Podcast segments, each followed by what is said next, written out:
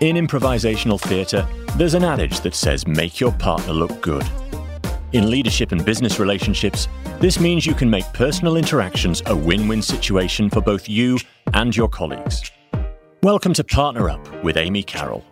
Speaking with guests and listeners like you, Amy uses her wisdom and wit, leading you along the road to success. Now, here's your host, Amy Carroll. Hello, everyone, and welcome to Partner Up with Amy Carroll. I am a communication coach, trainer, speaker, and author, and I'm delighted to be your host and excited to bring you insights and ideas to help you solve your communication conundrums. This is the 43rd episode of my show, Partner Up with Amy Carroll.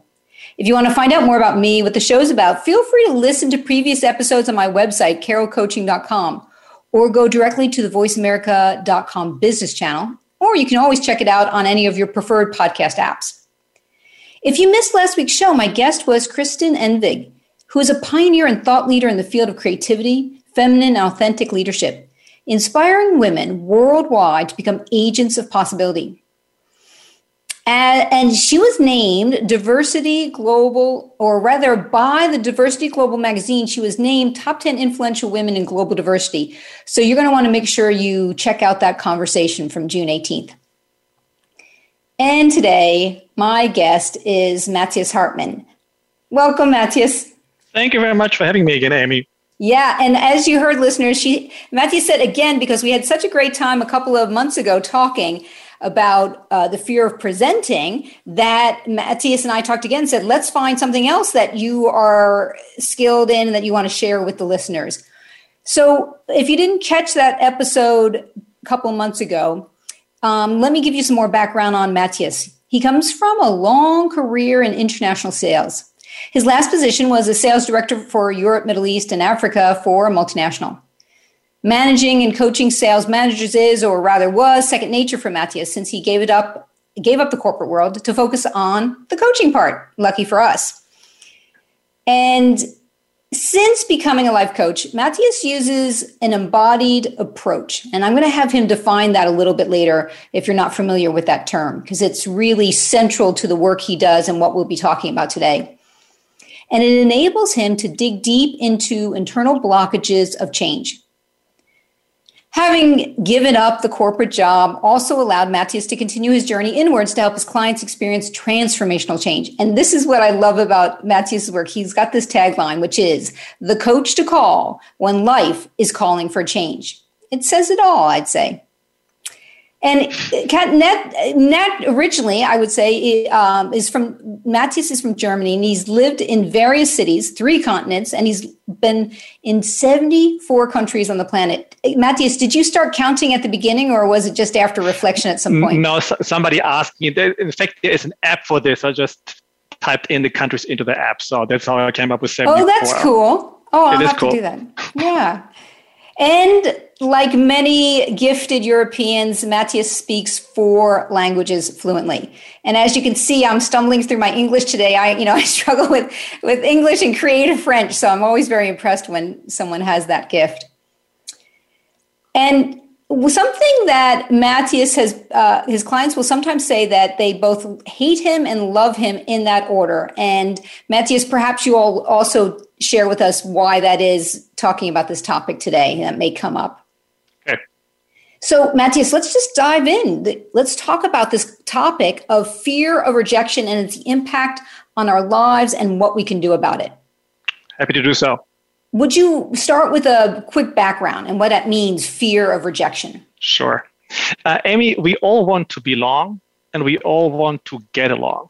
In fact, we are biologically wired with the longing to belong. And in the past, our survival rate actually increased once we are part of a group. So this is what we are biologically uh, kind of long for. belonging to belong. The flip side of belonging is rejection.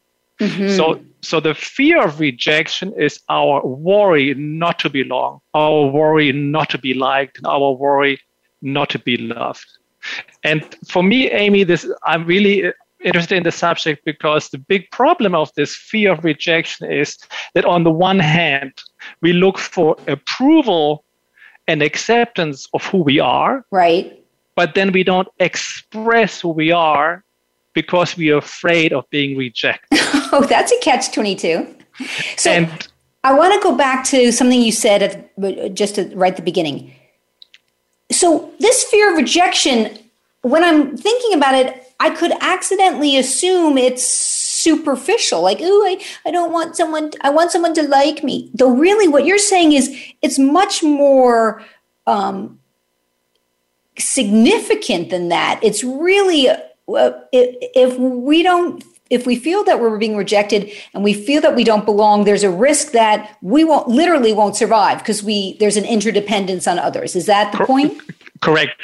Uh, mm-hmm. we are hardwired, hardwired, with an with an eagerness to belong.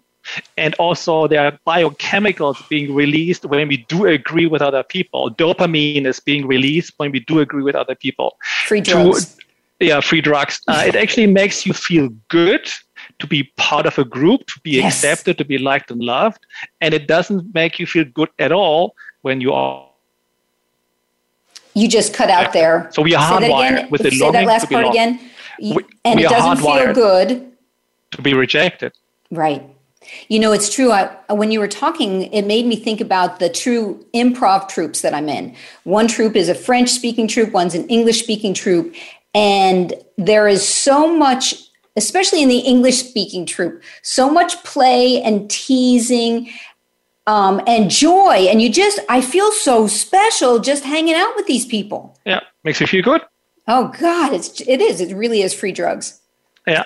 But Amy, um, since I mentioned that on the one hand, we would like to be accepted for who we are. Yeah. But then we are afraid of not showing who we are because we're afraid of being rejected. Is there anything you actually are afraid of of expressing a part of you because you think I can't express this because I'm afraid of being rejected? Is there anything you can think of? I'm afraid to uh, show my judgy, I call it her, the judgy Judy side, the opinionated side. Uh, the critical side because I'm afraid that people will dislike me for being so judgmental. Okay. And it doesn't make you feel good. When I'm afraid they're going to dis yeah, to reject me for sure. Yeah. Oh no. Yeah. That's why I will keep it to myself sometimes. Yeah. And Amy, this is another aspect which is rather important, which I would like the audience to understand is often we need to make other people feel good about ourselves for us to actually feel good about ourselves as well. So if other people. you mean hold on, you mean good about themselves? No, if we for it's it's important that other people feel good about us. Okay, for, right. For us to feel good about us them uh, oh. ourselves. So if, if if somebody doesn't like you and you actually know this, you can't actually feel good about yourself in case other people don't feel good about you. Yeah, that's that's a tough one. That's a tough one. Yeah, it is possible, right? It's possible for me to feel okay and, and accepting of myself, even if someone doesn't like me. Correct. Oh, big time. Yeah, yeah. I, will yeah. We'll talk about this in a little while. Okay. Okay. Good. So, um, can you talk about what the role is that fear of rejection plays in our social interactions? Okay. Uh, I mean, in social interactions, our focus is on what other people need. The focus is not on what you need, but what other people need. And you're striving hard to please others. In, in coaching, we call those people people pleaser. Mm. And as a people pleaser, you don't stand your ground. You don't raise your voice. You even easily give in to peer pressure you're being pushed around and, and in the worst case even manipulated. And what i see with my clients is you become also resentful. Oh yeah. Perhaps yeah that was a big oh yeah.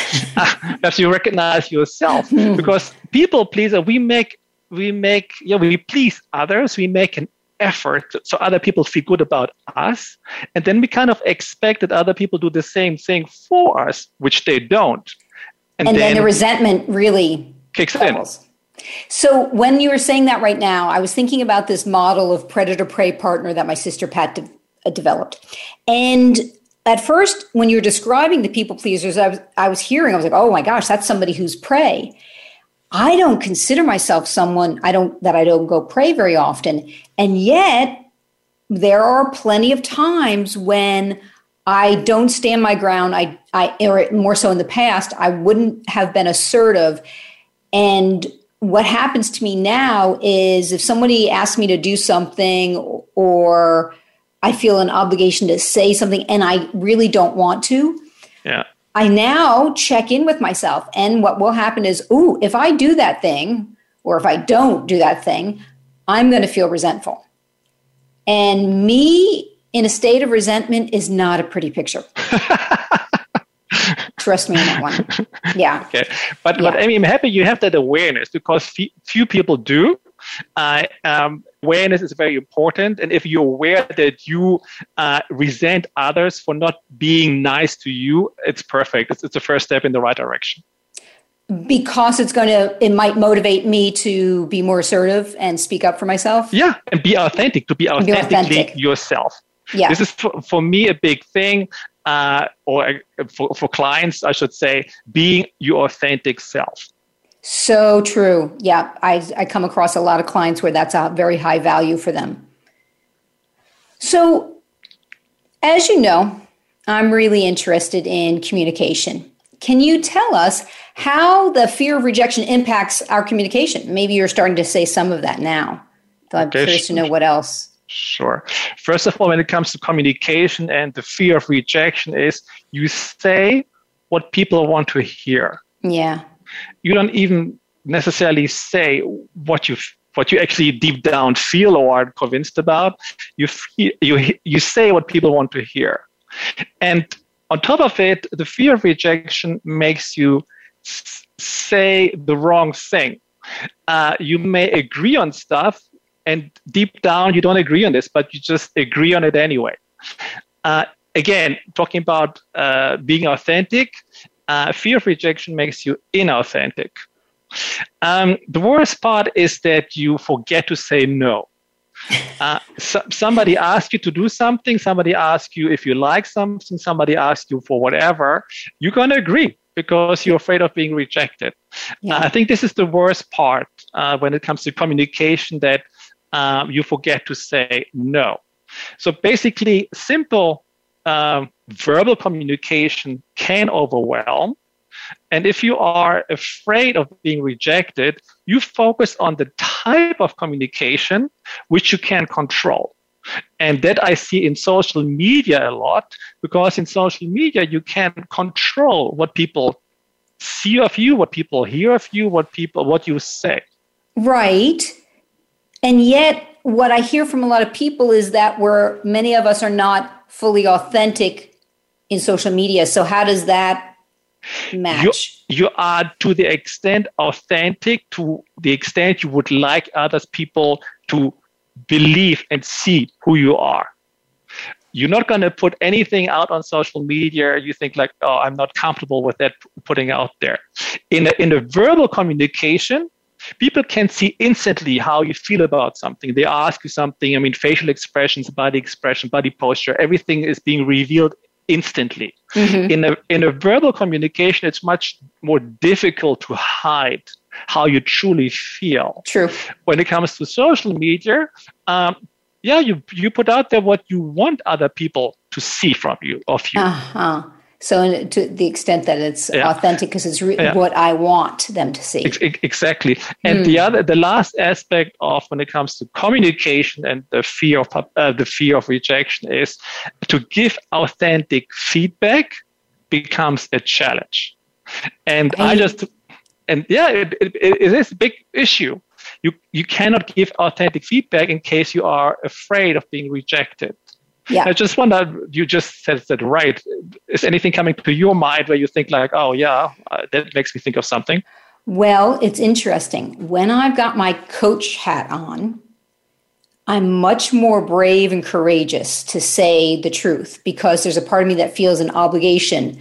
So, like, I've got to say, I have a client in front of me, and the way they're behaving is um, aggressive or intimidating or um, there's something that maybe they need to hear that is going to that i sense is going to be difficult for them to hear. So of course we want to avoid saying that.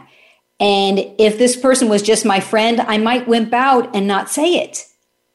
Whereas when i'm in the role as coach i feel like hey that's part of my responsibility to speak um, my truth my you know what my perception is because that this thing is maybe holding them back so it's funny how when I'm in the role of coach, I'm I have more willingness, more confidence, and it's bit me sometimes. I I once had a client who she was very intimidating and scary, and the camera was rolling when it happened, okay. and she she got really aggressive with me, and even that you know even just for me to say, um, per, you know, perhaps you'd be. Do you think maybe would it be okay if you well, here's some chocolate and would you watch the video? yeah, yeah. You know, so uh, I'm going off on a tangent though. That's one thing that's making me think of. Yeah, but I find it interesting, Amy, that you need to have a head of the coach on in order to, to give authentic feedback. Uh, I just wonder what the Amy Amy does in case she doesn't have a hat on uh, in terms of giving authentic feedback. I don't want to discuss this here, but all I'm saying is it's, it's interesting what you're saying there. No, no, no. I'll go. I'll go there. So the Amy Amy, um, if I'm noticing I'm uncomfortable and there's something I want to say, I I'll review it. I'll, I'll, use all the skills I use. I teach people, so um, I might write it out. I might do a couple of versions so I can come up with a version that is going to be most positively received or with the least amount of pain. Sometimes I'll I I'll purposely communicate through email because I know it's going to be easier for the person to digest it. They'll feel less defensive because I won't be face to face with them. Maybe it's sometimes I'll do it by email to chicken out because it's also easier for me. Truth, stuff, honor. I was about to say yes. You're hiding behind an email. And sometimes I, I believe the hiding behind the email is okay because of exactly what you said earlier. Face to face, they can read things on the face. Also, if they're under um, pressure and stress, sometimes they're not going to hear everything I've said. Yeah. And the email will give them time to digest it and read through it and read it again. Um, so sometimes I'm doing it for my benefit, sometimes for theirs, sometimes for both of us. Okay. And and I guess if I want to flip it around to Matthias, would that be interesting when I'm thinking sure. about yeah, Okay. Sure.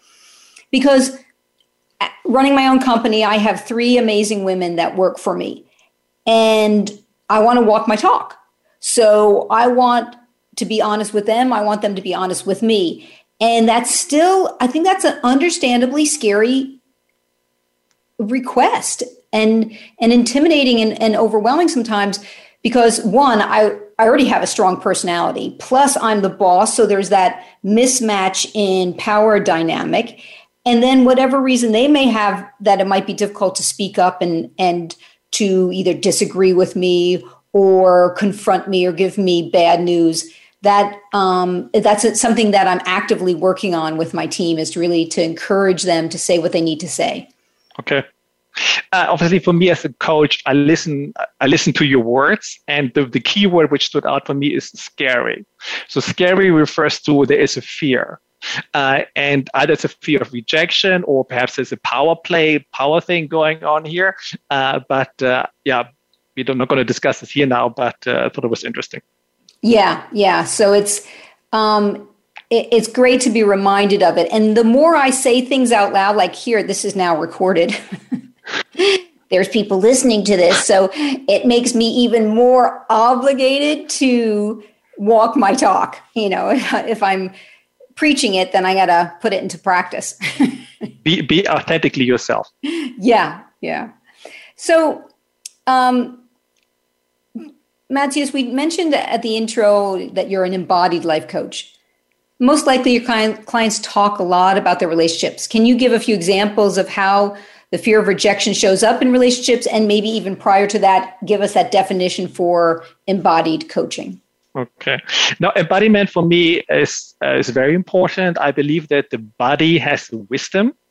Most people, however, overly rely on their mental intelligence instead of tapping into the wisdom of their body. So in my coaching, I allow the body's intelligence to help the client. That's how I would just uh, briefly introduce embodiment. When it comes to the fear of rejection in a relationship, um, I need to just um, perhaps start somewhere else first because a close relationship uh, can bring up a lot of fears. There is this fear of commitment, there's the fear of abandonment, there's the fear of being alone, there's a fear of intimacy, and all of those are linked to the fear of rejection. But let me give you a couple of examples how fear of rejection shows up in the relationship.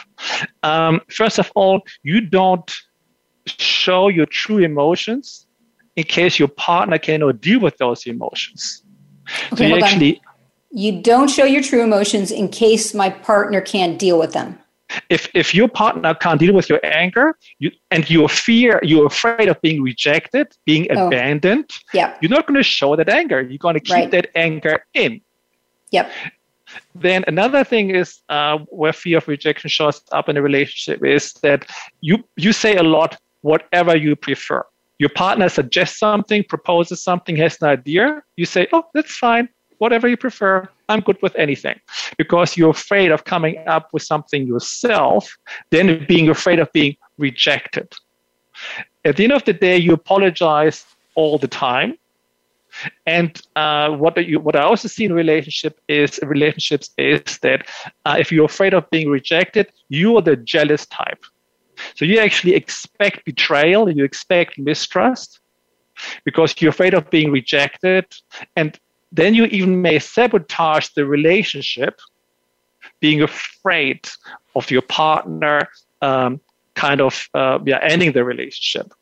Uh, in the worst case, you end up in a destructive relationship and you may even accept abuse in order to belong. Oh, interesting. I know one of the patterns I see with people in um, relationships that one could describe as abusive is they, I don't know what fear this speaks to um, they stay too long until they're literally depleted because they either i don't know i don't know what motivates that. Do you have a sense well if, if you stay in a relationship too long and or if you stay in a job too long which is unfulfilling if you stay in a relationship too, too long which yep. is unfulfilling basically there is a fear an underlying fear in there for you to be alone without a job, without a partner. Mm, okay. Okay, so the fear of being alone. Mm-hmm. And I assume the fear of rejection pretty much starts like when we're on the first date at this if you're describing Amy, you, you will be surprised it does. And when you are on the first date the question is how much does this person like me? Instead of you actually asking yourself how much do i actually like that person? So again we, we're talking about authenticity here because if you focusing on if the other person likes you, you're not authentically yourself. You you basically again pleasing the other person just to make sure the other person likes you. In other words, the other person doesn't reject you. Then you come across as bland and inauthentic, and then you right. wonder why why you never have why you never hear from that person again. Mm.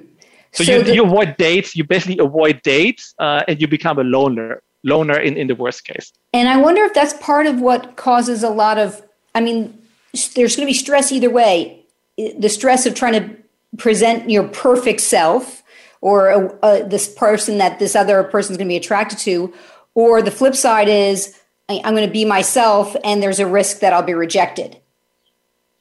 What, what do you prefer? I think you, mm. we should all opt for being authentically ourselves instead of being totally stuck in a relationship for it. Heck whatever. yes. Yeah. Yeah. Yeah. That's that's definitely my uh, preference.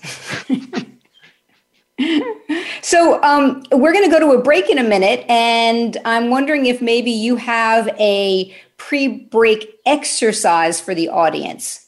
Yes, Amy, I do. Uh, and because we all do things for other people all the time. And I would like the audience to think about what is the motivation behind that? Why do you actually do things for others? Is it positive choice? or is it a sense of duty? Is it guilt? Or is it fear of rejection? And so, so hold on. Our ch- options are why we do things for other people positive choice, guilt, fe- du- fear, du- fear of rejection. Duty, duty, or fear of rejection. Okay. So uh, basically, you, we can categorize uh, our actions in one of those four categories. And I would be interested to know uh, why you do something for other people. In the ideal world, it is positive choice. But very often I see that people act and do things all day long because they feel guilty, because they actually feel uh, it's their duty, mm-hmm. or they're, they're being afraid of being rejected. Those are all not positive choices. And then you run all day, you spend all day doing things for other people out of guilt or out of fear. Yeah. Uh, and obviously, this is then making a very unfulfilling day. And that unfulfilling day becomes an unfulfilling week or year or life. Uh, in case you don't do it uh, out of positive choice. Mm. Um, so I would like to, yeah, ask the audience to think about why they're doing certain things for other people. Okay. So, uh, listeners, when we come back from break, uh, we'll be talking more about this with Matthias. Though, if you want to connect with Matthias, uh, Matthias, would you remind us what your website is? Is um, E-M-B-O-T-H uh, embodhi.one. Uh, and um, so um, yeah. it's, how do you spell it? E-M-B-O-D-H-I dot one, like uh, O N E. O N E, right, perfect. Yes. Okay, so it's spelled out one. And listeners, if you're ready to take your superhero partner powers into the next decade, join me for my online leadership presence course. And you can find details on my website, carrollcoaching.com. That's two R's, two L's. When we come back from the break, we're going to be hearing more from Matthias. Stay tuned. You're listening to Partner Up with Amy Carroll on the Voice America Business Channel. Become our friend on Facebook. Post your thoughts about our shows and network on our timeline. Visit facebook.com forward slash voice America. Do you have colleagues, family members, or neighbors that just drive you crazy sometimes? Do you occasionally find yourself feeling disrespected, mistreated, or annoyed by others? As a no nonsense communication coach, trainer, speaker, and author, Amy Carroll may have a solution for you. For over 35 years, Amy has studied status and power dynamics, what sabotages relationships, results, and how to get desired outcomes in business and personal interactions. Make Your Partner Look Good is a philosophy from improvisational theatre, as well as Amy's favourite mantra. For the last 20 years, she has been using her superhero powers to inspire individuals and multinationals around the globe to transform their communication and tap into their own partner powers. With concrete behavior changes in voice, body language, words, and attitude, Amy shows clients what to keep and what to change to get more of what you want more often with less hassle. Visit carrollcoaching.com today. That's C A R R O L L coaching.com. Have you friended us on Facebook yet? Why not? Just go to facebook.com forward slash voice America or search for the keywords voice America. Once you are part of our Facebook network, you'll receive daily messages about what's happening with our shows, this week's featured guests, and new happenings at the Voice America Talk Radio Network. And you can add your voice to the always active discussions on our timeline. Just go to facebook.com forward slash voice America or search for Voice America.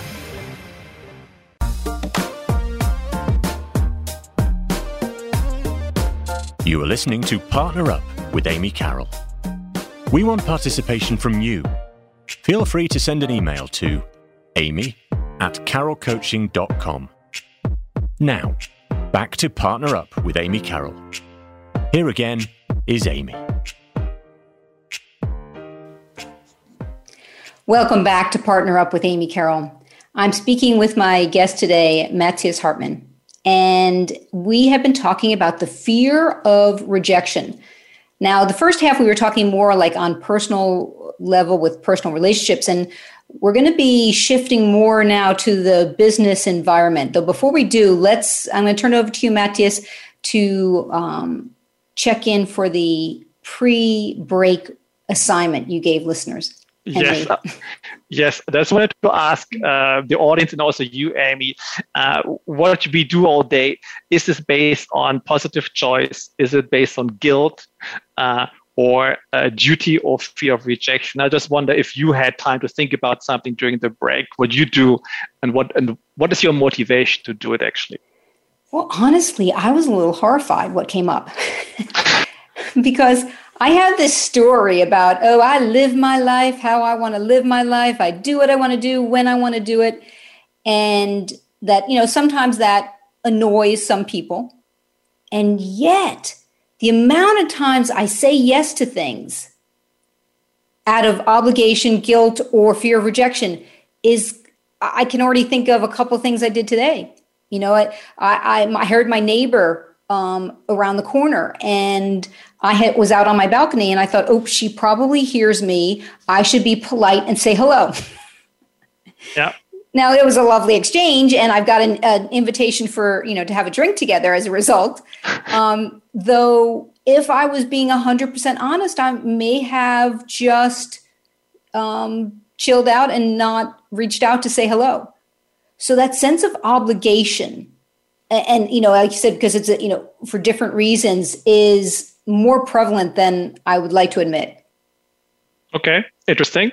Do you think she would have felt rejected in case you would have ignored her? No. No. Not in that case.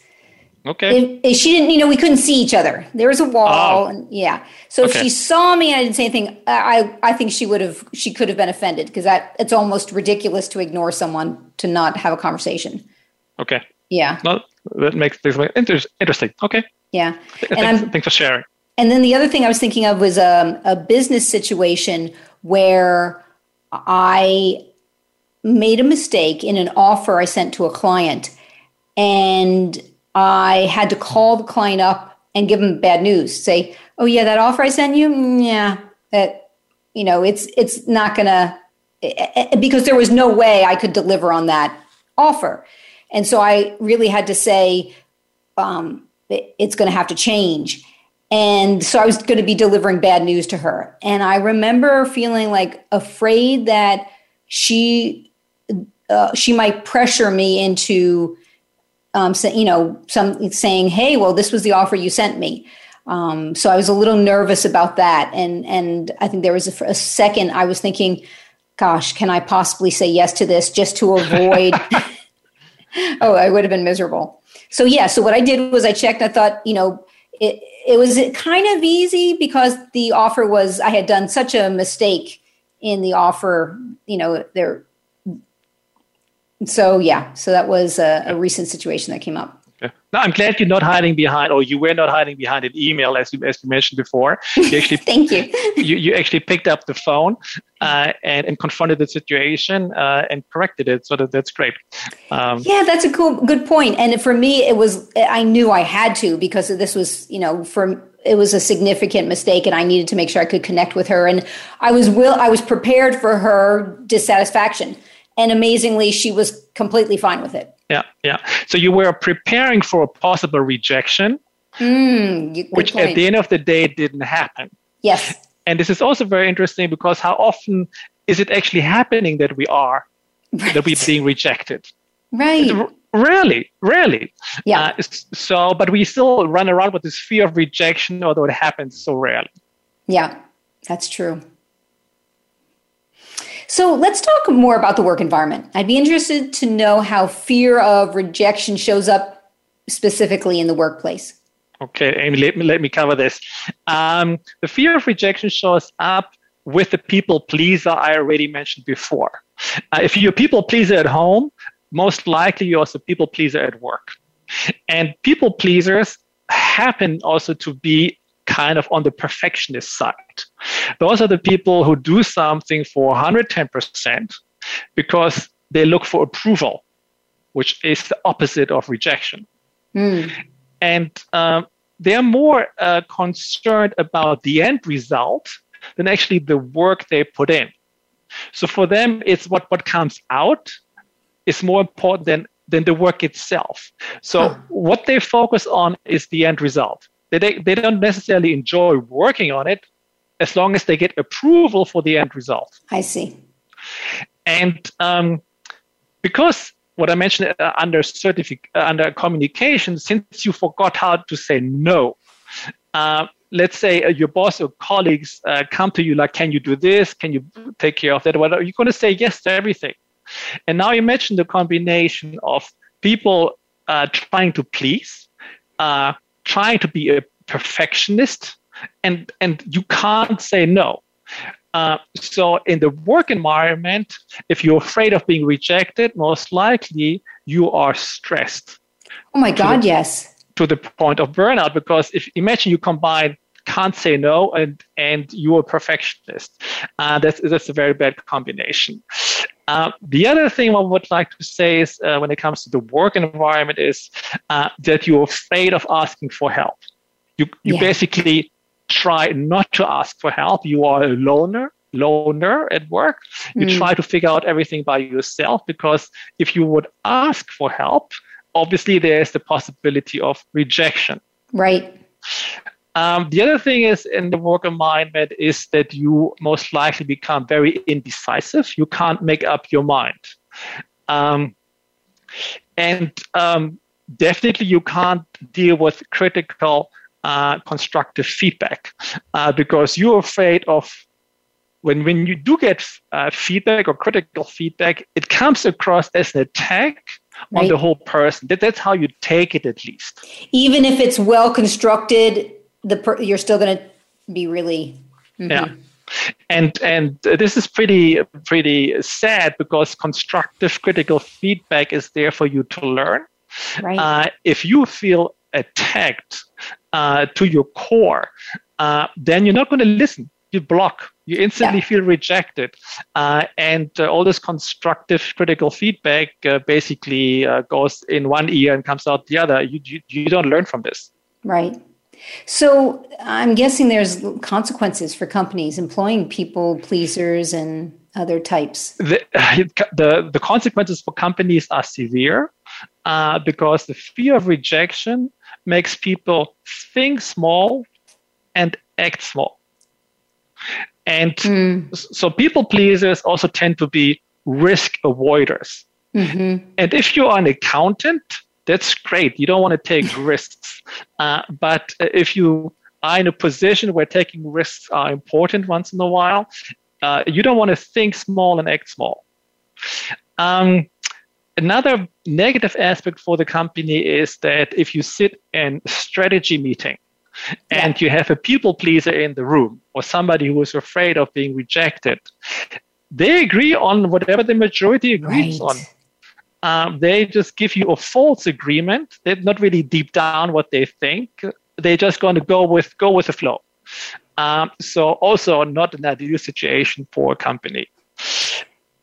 And I want to yeah, add, sure. add, just made me think of a technique. Um, I don't know if it's called a technique, uh, a tool. Yeah, it's a tool I offer my clients uh, is to ask people on a regular basis, what do you need to tell me that you don't want to tell me?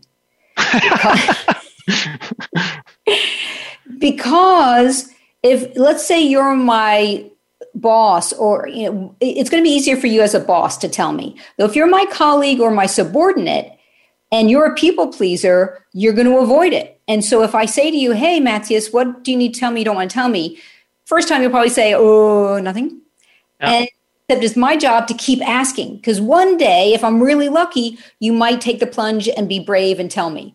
Though I don't, just because you have something important that I need to know, I don't rely on you to be doing that. It's my job to seek that out. So that's a one like strategy, a workaround if you're dealing with a lot of people pleasers is be asking that question regularly. Correct. And and my role as a as a coach is to challenge people. And how often do I actually I just throw stuff at them and ask them, think about it. How can I be wrong? for them to think, oh, how can Matthias be wrong? For them to actually say, okay, no, this doesn't, this lands and this doesn't land. Um, and um, the other aspect, what I needed to think about when you, what you just uh, mentioned yourself, Amy, in coaching, the coaching environment allows people to open up and say things they necessarily wouldn't say in a normal environment. So this is great for me as a coach to be to create a space where people can, can open up and say things without that fear of being rejected. Mm-hmm. Yeah, so it's it's a safe playground to practice. C- correct. Mm. Uh, there's just two more elements which I would like to cover when it comes to yeah. the consequences for companies. Is uh, if you are afraid of being rejected, you tend to stay in the same position for basically decades. Uh, you don't want to grow. You don't want to make a career. You are, uh, yeah, afraid of being rejected, moving up the ladder. So uh, often this results in underutilized human potential.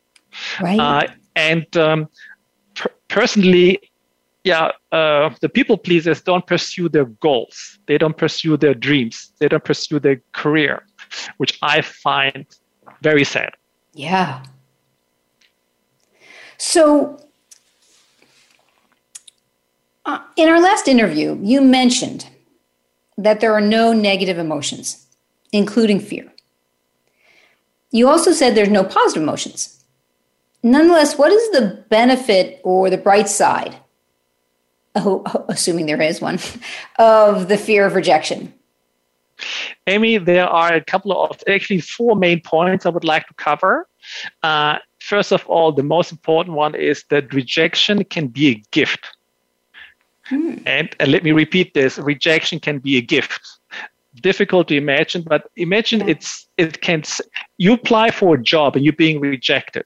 Okay. You take this rejection badly because that was supposedly your dream job. Right. But since this uh, because you didn't get the job, uh, this rejection may have saved you spending decades in the wrong company. Mm. We talked about a first date, and perhaps that date, first date, didn't go that well.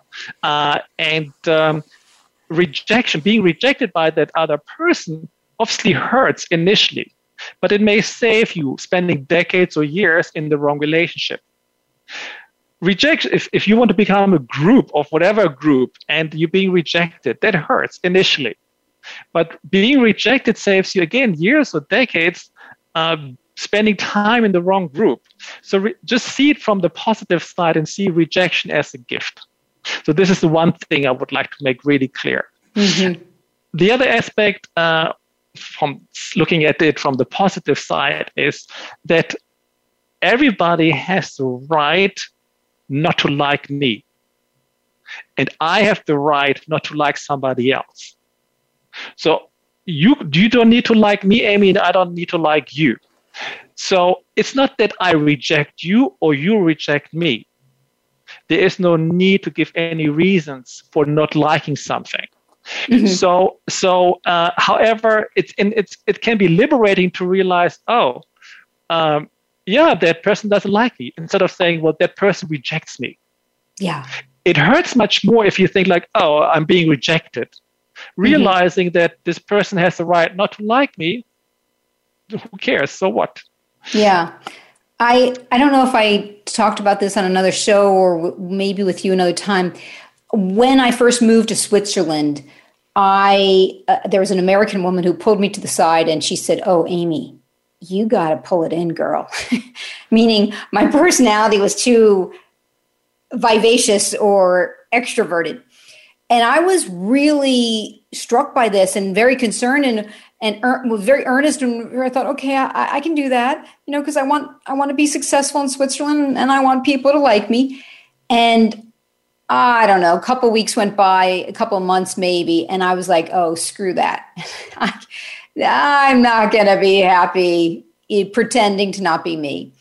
So I got at peace with that. And I also accepted, Amy, there's going to be people that will not like you because you've got a strong personality and for whatever reason, and that's okay. So just what you're saying.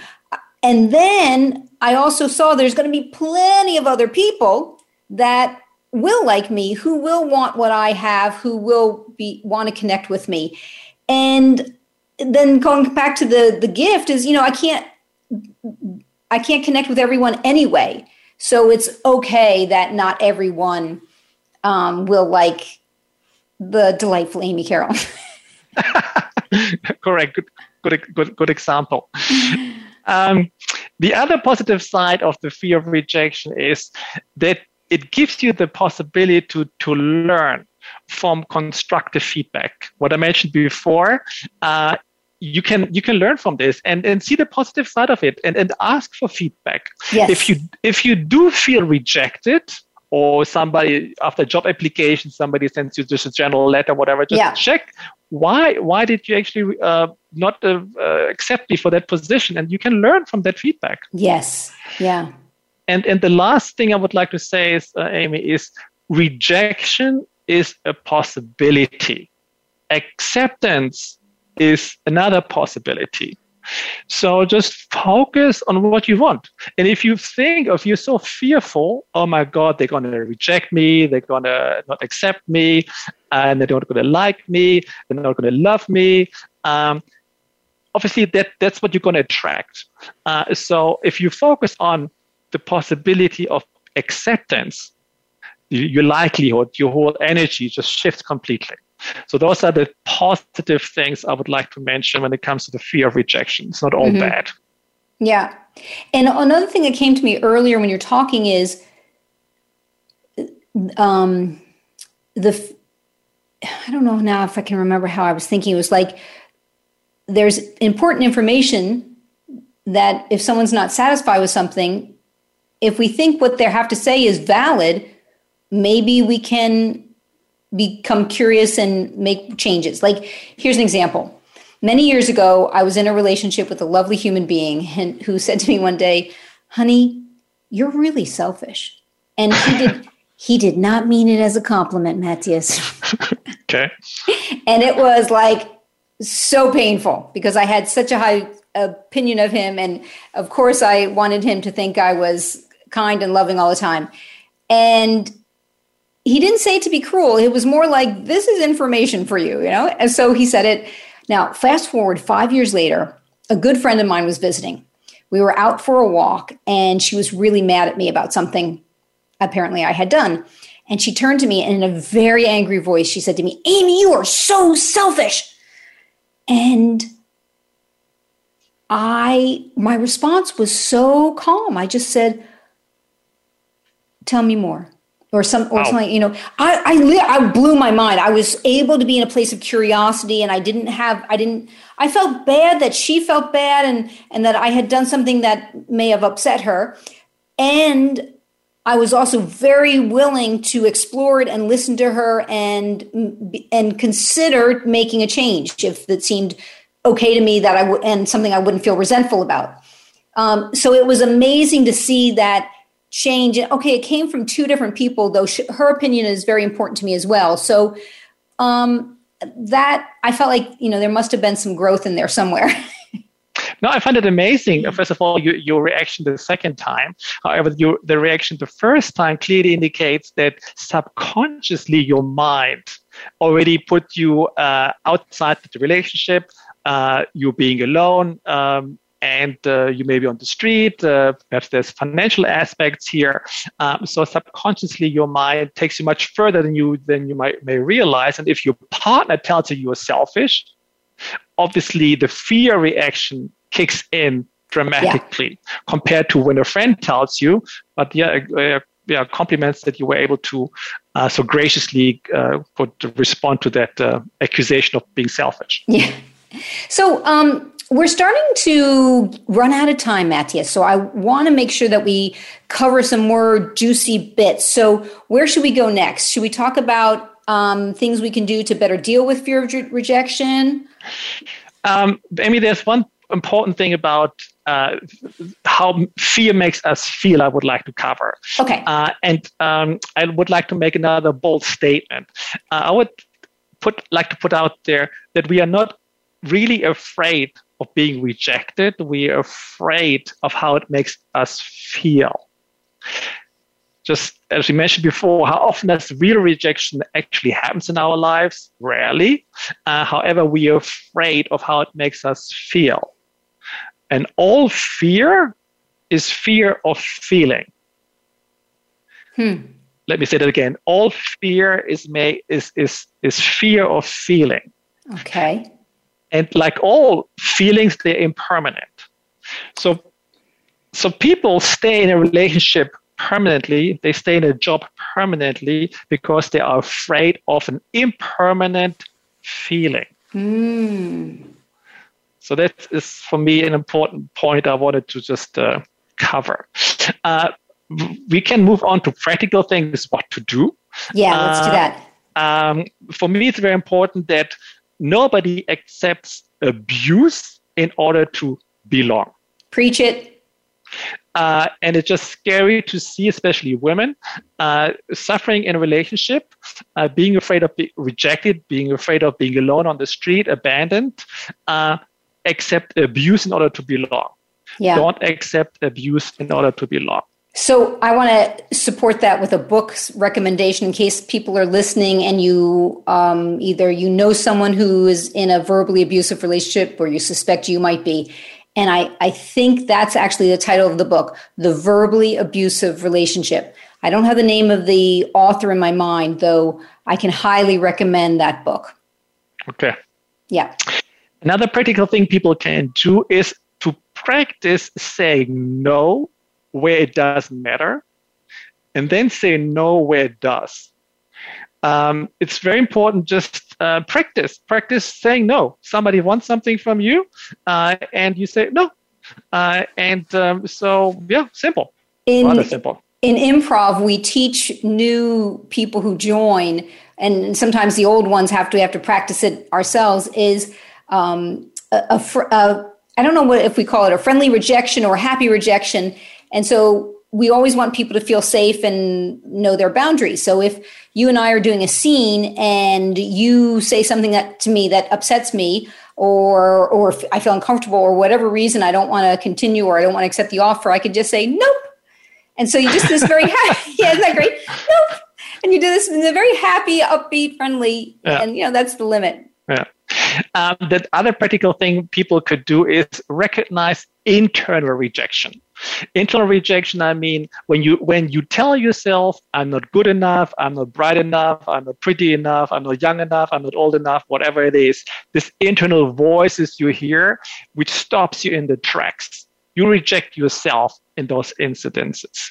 So uh, be aware when you uh, reject yourself um, Wow. in in life. Do you have Um, a, a, a concrete example of when people reject themselves? Um, if you want to apply for a job uh, and you think like, oh, this position is ideal, but I don't have the right qualifications, I don't have the right looks, I don't whatever, uh, you reject yourself, and at the end of the day, you decide not to actually send the application. You said, you know what, why, why bother? Uh, Mm. I, I'm not, I'm not having the right uh, qualifications. Got it. So you you reject yourself. The, the HR person can't even reject your application bec- because you never you never send it. yeah, Matthias. Um, you may have one more thing you want to add to that, and then I'm going to invite you to share your call for action. Yes. Um, well, uh, the call, let me start with the call for action, uh, which which is rather important. Uh, and um, I would like to ask the audience what you do every day in your life in order to belong, versus what you do in your life to live your dream. Wow. Check your diary, check what you do all day, check what you do for other people, and just create a little list to create a balance. What do you do in order to belong versus what you do to live your dream? And at the end of the day, for me, it's important that people live their dream while belonging. And but if you do a lot of things out of fear or duty or obligation, uh, you may not be living your dream. So that, for me, that's very important that people have an idea and awareness uh, of, of that. So this is my call for action for the audience. Wonderful. And you have a gorgeous quote I remember you telling me about. Yes, um, it's from Charles Bukowski. Uh, I love this quote, which says, Can you remember who you were before the world told you who you should be? Mm. And uh, can, can I repeat this quickly? Can you Yes. remember? Can you remember who you were before the world told you who you should be? Nice. Love that. Um, and um, yeah, that's uh, for me an ending quote. Okay, well, I want to, my call for action is for listeners to send me, as you're listening to Matthias and you're thinking about your fear of rejection, you may, may bring up for you your communication conundrums, clashes, challenges, mishaps, blunders, and successes. So send those to me via email and I'll discuss them on future shows. And you can email me at amy at carrollcoaching.com. Matthias, thank you so much. And if you want to get in touch with Matthias, Matthias, one more time, give us your website. E M B O D H I dot O N E, embodhi dot one. Okay, great. So you'll be able to connect with Matthias that way. And be sure to tune in, switch on, listen up, and be inspired next week because I'm going to be talking with my compute, my what do I call her? My communication compadre and social media woman T. We'll be talking more about communication challenges. You can check out more information, get connect with me on my social media channels, Amy Carroll Coaching. And if you're game for more, I'll be hopping over to Facebook Live five minutes past the hour for a short chat from today's call. Thank you, Matthias. It's been a delightful conversation. Thank you, Amy. And thank you, listeners. You've been listening to Partner Up with Amy Carroll on the Voice America Business Channel. Happy partnering, everyone. Thank you for tuning in to Partner Up with Amy Carroll. Join Amy for another edition next Friday at 7 a.m. US Pacific Time, 4 p.m. Central European Time on the Voice America Business Channel. Until we speak again, make it a great week. And remember, make your partner look good.